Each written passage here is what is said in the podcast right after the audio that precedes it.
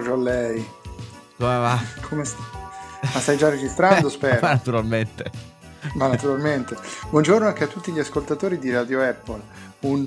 Voglio fare i miei più sentiti auguri per un buon Natale. Beh, questo è il periodo più, come sapete, no? Dove siamo bello, tutti no? più buoni, sì. le luci, Il frescolino, no? Il freddo anche talvolta.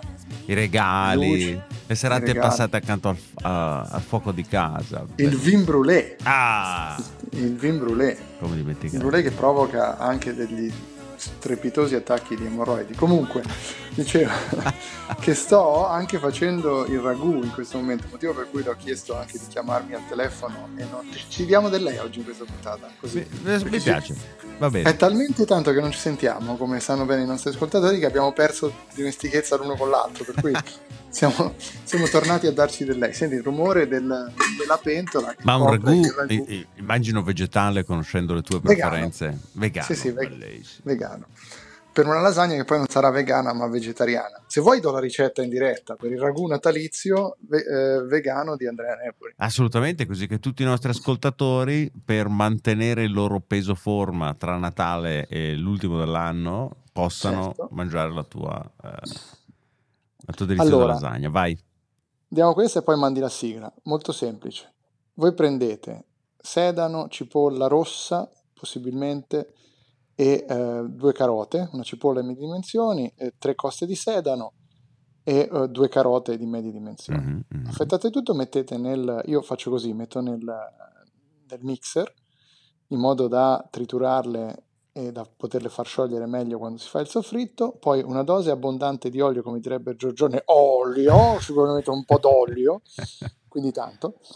E ehm, mettete a fare il soffritto un minuto e mezzo, non, non lasciate bruciare, imbrunite soltanto, no? Il famoso, Mm, il certo. famoso imbrunire. Dare modo alla reazione di Maillard di, di manifestarsi. Aspetta, mm, dopo la sigla ci, spiega- ci spiegherai che cos'è questa. Ah, no, non lo so, però. In caso sei Bressanini. Eh, fate imbrunire e eh, poi quando se mettete la carne sintetica, mi dispiace che voi in Italia probabilmente non lo potete più fare. No, ma è veramente un ragù di carne sintetica. No, allora è un ragù di questo macinato Mm. eh, che è di soia, Mm, mm, mm. eh, però è un macinato che quando viene fatto cuocere, Mm? essendo ben deidratato, e non ha aromi, però è- ha della salsa di soia, qualcosa. Ha questo, questo sapore che sa di carne. Cioè, che quando tu lo, lo- lo mangi o lo mastichi nel Mm-mm. sugo, l'impressione che ti dà è quello che tu stia mangiando la carne. Perché poi la carne, secondo me, nel ragù, a parte il sapore che ovviamente dà alla carne, che però si può eh, ingannare con della polvere di funghi, perché Mhm. ha l'umami Ah. che dà- ehm, è possibile utilizzare questa carne in modo che eh, ci ridia quella texture, no? Quella, Certo, certo. co- come lo diresti in italiano, che altrimenti mi fanno la multa da 100.000 euro. Quella, quell'esperienza eh, Sensoriale. Sì. L'esperienza sensoriale nel momento in cui mordete eh, lo- l'oggetto del vostro desiderio alimentare, per dirla in italiano,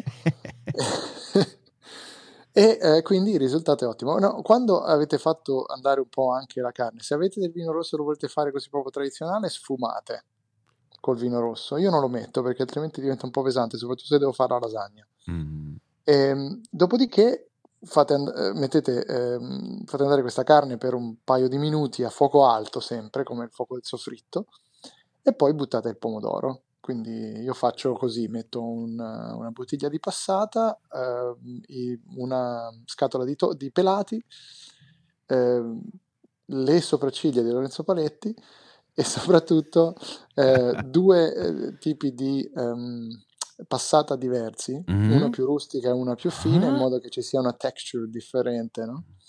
Ritorna questa parola texture, sono già 200.000 euro questa puntata. Fortuna che i fondi di ultima fila possono tranquillamente Esatto. coprire. e quindi eh, mettete il pomodoro f- fino a ebollizione rapida perché altrimenti vi schizza da tutte le parti, abbassate il fuoco a metà, ehm, fate andare per una decina di minuti girando per bene. Eh, io aggiungo, e qui non so se sbaglio, ma io aggiungo il timo Mm? eh, all'inizio. Forse però bisognerebbe metterlo più avanti, devo chiedere alla madre perché è una cosa molto delle mie zone di mettere il timo nel ragù. Mhm. E, però forse andava messo più tardi, ora lo scopriremo eh, dal, dal sapore finale di questo ragù. E dopodiché abbassate, io diciamo che se sono partito a 9 con la mia induzione, poi passo a 6, poi lascio a 3 e lasciate eh, sobbollire pacatamente per 2-3 ore, anche se non necessiterebbe così tanto. Però il pomodoro va cotto, Lorenzo Paletti, come tu mi insegni. Eh, il sfarastan nel pomodoro è un mm. componente che mm-hmm. sicuramente qui dovresti sfumarmi e far andare la sigla.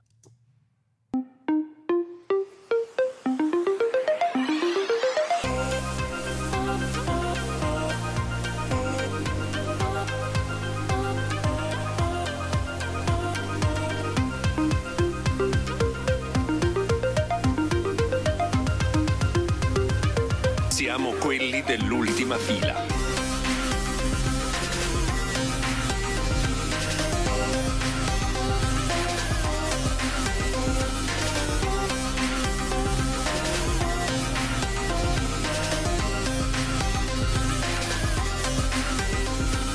Siamo quelli dell'ultima fila.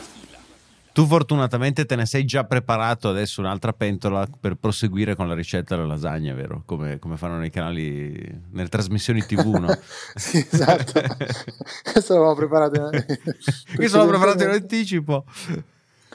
Ehm... E poi buttano via il resto, perché ovviamente non è che cosa fanno, cioè se ci pensaci, no? se hanno già preparato in anticipo, vuol dire che quello che stanno preparando cosa fanno? Lo butteranno via, perché non è che c'è un'altra puntata dopo dove gli servirà, quindi non si innesca un meccanismo. Sai che questa è una buona domanda. Sarei curioso di fare da ospite una puntata della prova del cuoco per vedere il, il dietro le quinte. Io io ricordo che a Masterchef tutti dicevano, eh, confessavano che siccome poi devono andare a fare le, le confessioni mm.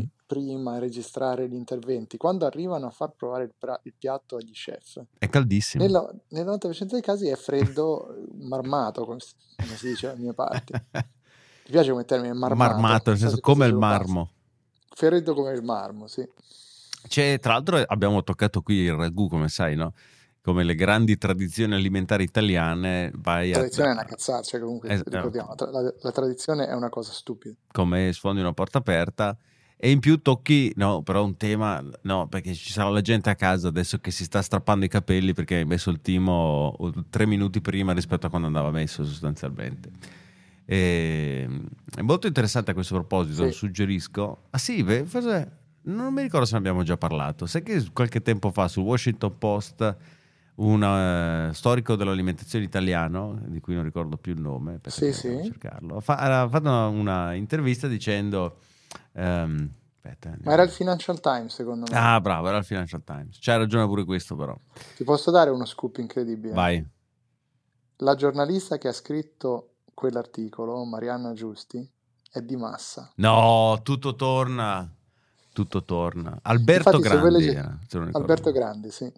Grandi che ha ricevuto minacce di morte, peraltro. Per... Esatto, è quello che volevo dire, cioè che come tocchi, la, come ti azzardi a dubitare dalla tradizione alimentare italiana, il risultato è, è che ottimo... ti, ti vogliono ammazzare.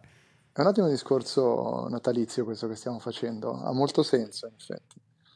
E parla, se non sbaglio, in questo articolo anche della invenzione della tradizione, no? questo esatto. concetto spiegato dallo storico Hobsbawm, quello del secolo breve, se non sbaglio. Lui... Comunque, in ogni caso, lui cosa dice quell'articolo, Lorenzo? Esatto, spiegaci. No, eh, in generale suo, la sua tesi, che è esposta magnificamente nel suo libro Denominazione di origine inventata, edito da Mondadori. Che è anche un podcast, peraltro. Che è anche un podcast dove ricicla tutto quello che c'è nel libro. Cioè, cambia Dai, poco. Perdonate, ve lo dico. Da... questo inciso. questo inciso. Noi siamo in, questa, in questo ambiente, in questo ambientaccio dei podcast. I podcast in Italia hanno senso soltanto in tre modi. Uno, se non ve ne frega un cazzo, come, come ultima fila, giustamente, quindi questo è un podcast che come vedete esce a Natale e basta. Due, se avete un libro da promuovere e quindi ve lo reinventate come podcast, oppure se avete un podcast che poi può diventare un libro, che è un po' la specialità del dottor Paletti, però quello. E quindi cioè, non vedo altri, altri motivi. Oppure, ovviamente, quarta, se venite pagati per fare un branded podcast. Ovviamente, ovviamente. O se, o se c'è un ottimo radiodramma, magari in produzione da Storytel, magari firmato da Lorenzo Paletti. Esatto, in quel caso allora. Però quello può essere tranquillamente un libro. E cosa avete quando vi mandano un, una, un invito a una riunione, passate un'ora e poi alla fine voi pensate che questa riunione poteva essere un'email? Nel caso di Paletti voi ascoltate il suo podcast e dite questo podcast poteva essere un libro. E in questo libro straordinario lui dice: Dopo la seconda guerra mondiale, l'Italia, non mi ricordo se ne abbiamo già parlato qui, ma lo ripeterò comunque. Dopo la seconda No, guerra sì. mondiale, l'Italia ha cercato eh, un modo per rilanciare la propria economia e ha puntato moltissimo sulle supposte tradizioni alimentari che si troverebbero eh, sparse su tutto il territorio nazionale. E segue poi con una serie di esempi dove ti dimostra che sono tutte cazzate. Per esempio, dice: ah, se tu vai il lardo di Mhm. colonnata, se vai lì, ti dicono che mm, Leonardo, quando andava a prendersi i- Corretto? il marmo, eh, si mangiava lardo di colonnata. Lui dice: In realtà, Leonardo per anni è stato seguito da un biografo, per cui sappiamo anche quanti peli aveva sul culo, e da nessuna parte c'è scritto che lui si mangiava lardo di colonnata. E il pomodoro pacchino, nobilissimo pomodoro pacchino siculo, è stato creato in laboratorio dagli israeliani. Sembra- Comunque posso, posso fare un inciso sul, su Leonardo a Carrara, che, se- che oggi Vai, tocchiamo vai, vai, appunto vai. i miei luoghi, e non è un caso che sia proprio una massese che si sia messa a, a farsi prendere a pesci in faccia dagli italiani, che ovviamente poi su Reddit in particolare hanno criticato questo articolo perché non si capisce perché il Financial Times dovrebbe scrivere di cucina e Mm. quindi ovviamente erano irritati dal fatto che ci fosse un articolo che, com- dimostrando peraltro la tesi, no? che gli italiani sono fumini quando si tratta di toccare le tradizioni alimentari. Ehm, lei eh, è di queste parti, quindi Carrara comunque è di queste parti, e fammi dire, non solo il lardo colonnata e tutta questa cazzo di tradizione di fare il lardo nelle conche è una roba che tradizione ste palle, ma oltretutto la maggior parte dei maiali che finiscono dentro quelle conche non sono italiani, Ma cioè, naturalmente. è tutta carne che viene importata. Poi alcuni la importano di un certo livello di qualità, altri di un altro livello di qualità. Eh sì, sì. Però ci deve essere questa idea della tradizione e poi detto questo io voglio dire il lardo fa cagare il cazzo, posso anche aggiungere questo piccolo dettaglio. De gusti, sì, anche io non sono un grande amante, devo dire. Anche io non sono un grande amante. Come il caviale, il caviale fa cagare il cazzo. Cioè, il caviale è una roba orribile, cioè sono quei gusti che ti imponi di E le considerare ostriche, le ostriche no. Le ostriche veramente soltanto, soltanto la gente che deve fare segnalazione di lusso e ricchezza, cioè è uno status quo, è uno status symbol l'ostrica, non è altro. Un simbolo di Stato vorrei dire, O il 300.000 simbolo di euro. Stato, poi probabilmente è un simbolo di Stato.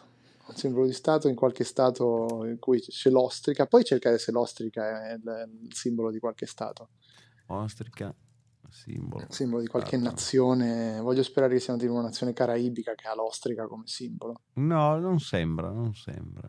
Perché non avere un'ostrica? ricerca non sembra. Facciamolo noi uno Stato con l'ostrica come simbolo. Lo stato, di- lo stato libero di ultima fila.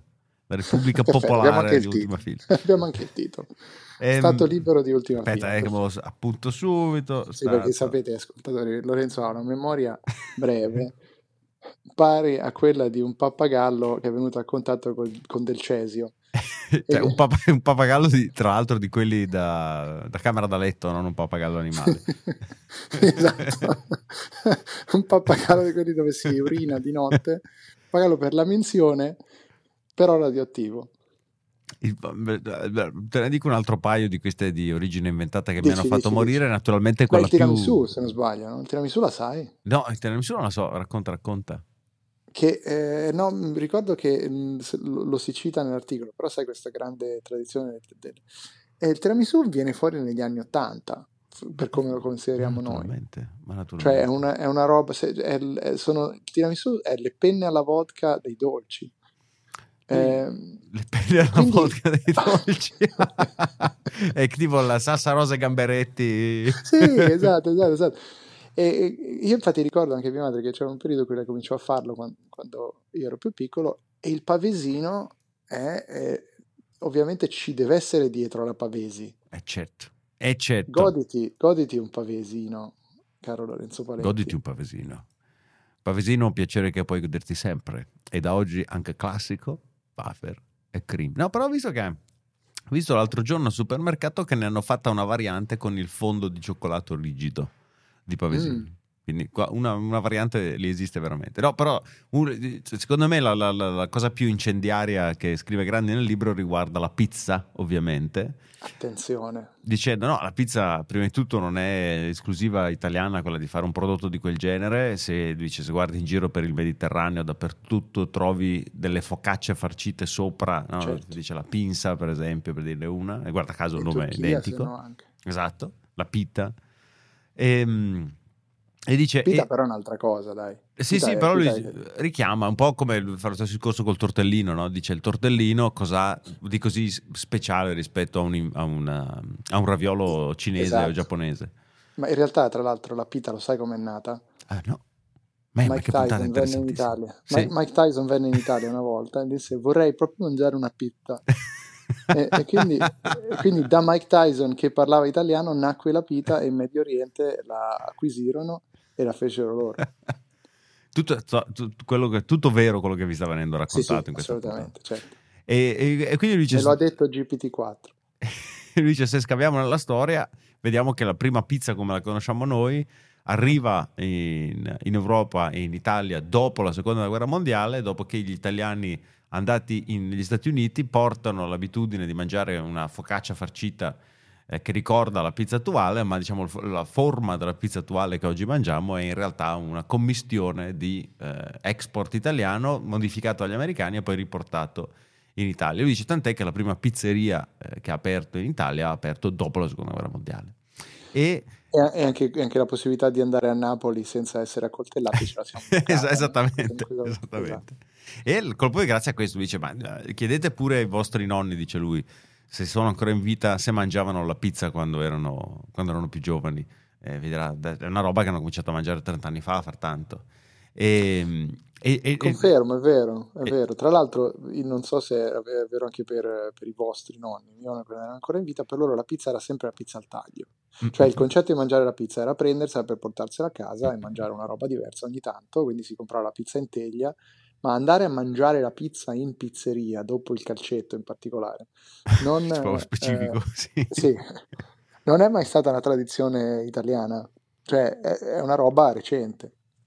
E, e in generale lui dice, a dimostrazione del fatto che le tradizioni culinarie italiane sono una puttanata inventata negli ultimi anni, negli ultimi decenni, è il fatto che se tu eh, vai a vedere cosa mangiava l'uomo medio italiano prima della, prim- della seconda guerra mondiale, era quotidianamente pane e latte oppure ehm, fa- Fagioli. pa- fagioli e latte o polenta e latte se era al nord. Fine. Lui dice, questo pasto identico tutti i giorni, quindi dove la tradizione italiana sia una roba che No, non veniva cucinata dalla gente. eh, parte, parte. esattamente, esattamente. Siamo felici di avere così anche ehm, disturbato gli ultimi ascoltatori che ancora ci seguivano e di esserceli giocati. Peraltro, esatto, questo è un grande tema. ehm, e peraltro, affrontando il tema proprio nel giorno assoluto della tradizione in cui quasi tutte le famiglie italiane il giorno di Natale mangiano la pizza a pranzo, cioè una cosa che è risaputo che, che fanno tutte le famiglie italiane. Quindi, E questa sì, invece, è una grande tradizione del, do-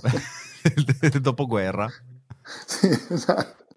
No, però quali sono le tradizioni italiane che potremmo evidenziare realmente come tradizioni? A, parle- a parte quella di non parlare dei propri sentimenti eh, in mani- in- a livello intergenerazionale Beh, e, di, e di portare avanti un maschilismo tossico senza saperlo.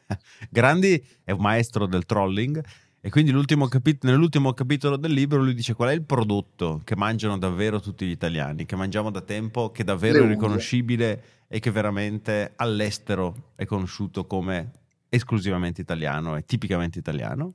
Mhm. La Nutella. e quindi se vuoi trovare un prodotto tradizionale devi andare a cercare quei prodotti industriali che vengono fatti da anni alla stessa maniera e che sono esportati in tutto il mondo e che non trovi da nessun'altra parte perché portano il marchio italiano. È vero, la Ferrero, posso confermare che la Ferrero prodotta in Italia ehm, si trova ovunque. Cioè voi andate in Asia, andate in Cina, andate da tutte le parti, il Ferrero Rocher è uguale ovunque. È uguale ovunque. Io tra l'altro per questo Natale, volendo andare contro la tradizione, ho appunto qui davanti un uovo fatto di Ferrero Rocher. Ma anche ripieno, tipo che è tutto un nucleo di cioccolato No, morbido credo, no, no, credo sia vuoto dentro. con dentro una nocciola grande quanto il pugno Sai di uomo. so, secondo me non c'è neanche la sorpresa, bastardi. Danati figli di puttana. Vabbè, ma giustamente è un uovo di Natale, quindi non è... Eh, si dice, le- i regali si fanno a Pasqua, mica a Natale. esatto, la tradizione vuole che sia l'uovo di Pasqua quello che lo sorpresa dentro, mentre l'uovo di Natale, eh, come sappiamo bene, è soltanto il modo in cui è, è nato Gesù.